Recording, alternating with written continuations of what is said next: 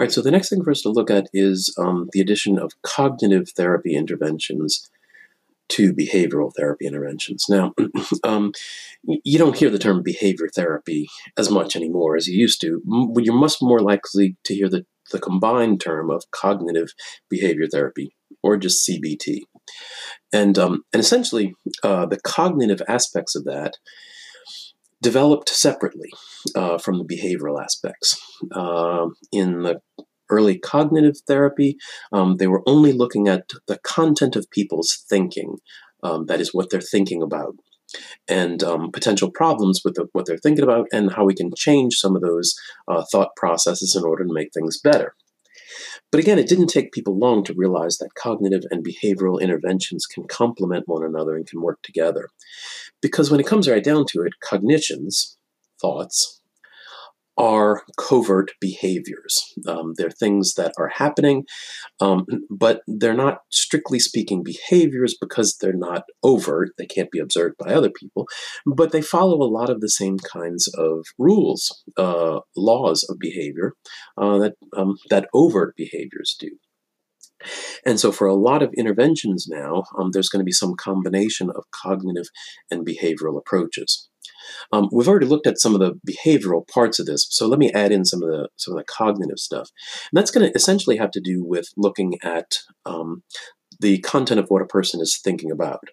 Now, let me be clear about something first off here. The, the term cognitive is used a lot in psychology, right? Um, and cognitive, um, you know, means thinking. But sometimes when people talk about cognitive psychology, they're talking about the uh, processes of thinking. Um, that is how our thinking actually works, sort of like the software of our brain and how it works. And sometimes when people talk about cognitive psychology, what they're talking about is the content of our thoughts, what we're actually thinking about. Now, of course, both of these are important, and we'll talk about aspects of uh, you know both ways of using it. But I just want to point out that people kind of use the word in two related but different ways. And here, what we're looking at is the content of thought, uh, what people are thinking about. Essentially, um, the early cognitive theorists like Aaron Beck and um, uh, Albert Ellis uh, realized that um, that if they could get people to tell them exactly what they were thinking about, they realized that um, a lot of times people were thinking in illogical or irrational ways. This very much relates to something you probably learned about in general psychology, or so, certainly if you took social psychology, um, the idea of attribution theory. Hmm, do you remember attribution theory? Attributions, Mike's going to remind you, uh, attributions are the explanations that people give to themselves to understand the causes of everyday behavior, their own and others. So it's how they explain it to themselves. Your friend was supposed to call you last night, they didn't call you, well, how come? Well, you're going to come up with some kind of idea about that, and that idea is your attribution.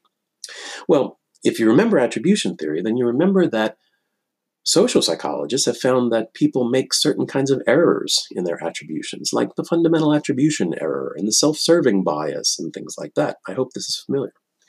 Well, what, um, what the cognitive um, um, uh, theorists realized was that um, they were first looking at folks who were depressed, and they realized that many people who were depressed essentially had a depressive bias uh, in their thinking. They tended to interpret events in their life in overly pessimistic and um, irrationally negativistic kinds of ways. And the early uh, cognitive theorists realized that they, if they could help people identify that those were biases, uh, that those were you know, um, irrational kinds of attributions and help them correct those attributions to more rational kinds of things, it affected their emotions and people's depression lifted, right? And so they were feeling better because they were thinking better. Now, um, uh, uh, contrast this with the way that a lot of people think about um, things in everyday life. Uh, a lot of people think, you know, things happen in the world, uh, things happen to me and it makes me feel a certain way, right? Um, something happens and I and it makes me mad or it makes me sad or it makes me happy.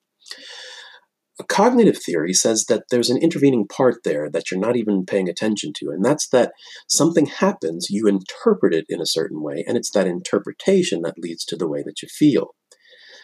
And if you're interpreting things in irrational, negativistic ways, then you're going to feel bad unnecessarily, in a sense, right?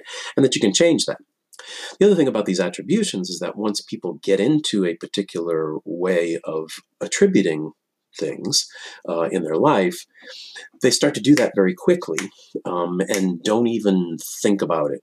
Don't even think about, um, I mean, don't even uh, consciously realize that they've um, interpreted things that way. So they start to think, well, that's just the way it is that happens and it makes me angry. Well, no, that happens and you think about it this way and you get angry, right? Um, and so cognitive therapy involves having a person essentially slow down that process, at least for a while, to break it down into those component steps of what actually happened, how did I actually interpret it, and was that a rational um, belief or not? Was that a rational interpretation or not? And if it was irrational, then I can replace that with something more rational. Now, uh, as I say, you're temporarily slowing down that process. But fortunately, that in itself can become habitual so that people become better and better at um, interpreting things in more rational ways without having to concentrate on doing so. And that becomes the new habit. So, one of the really nice things about cognitive therapy, especially as, it was originally designed for treatment of uh, folks with depression, is that it's a treatment approach that teaches a person a new skill and once they've got that skill, they don't need the therapist anymore. um, this kind of therapy is um, is often time limited. Uh, you know, we'll often have folks in therapy. You know, if it's something relatively uncomplicated, something straightforward, you can have cognitive behavior therapy for twelve or fourteen weeks and be done. Um, and you know, you may occasionally check in with the therapist later on, but it's not this open-ended. Let's just ever meet every week and talk about what is going on in your life. Not that, right? Well, that's more like counseling. But but anyway, um, so um, so this is a psychoeducational uh, perspective. It's essentially teaching a new skill, and um, and so it can be learned in a decent amount of time. Uh, a limited amount of time. I mean, and you know, not necessarily open ended. This was originally designed. Cognitive interventions were originally designed uh, to help folks with depression. They proved to be successful in that and spread to other areas so that um, cognitive approaches, and of course now cognitive behavioral approaches, are, um, are essentially the gold standard for a lot of kinds of uh, treatment interventions um, for m- many kinds of anxiety, uh, trauma related disorders, even some personality disorders. Um, uh, relationship problems, sexual dysfunctions, sleep problems, chronic pain. Uh, there's a lot, right, that uh, cognitive behavior therapy has been shown to be effective for. Um, okay, so, uh, and we'll see some more specific kinds of applications of that uh, when we talk about particular kinds of disorders, right? Okay.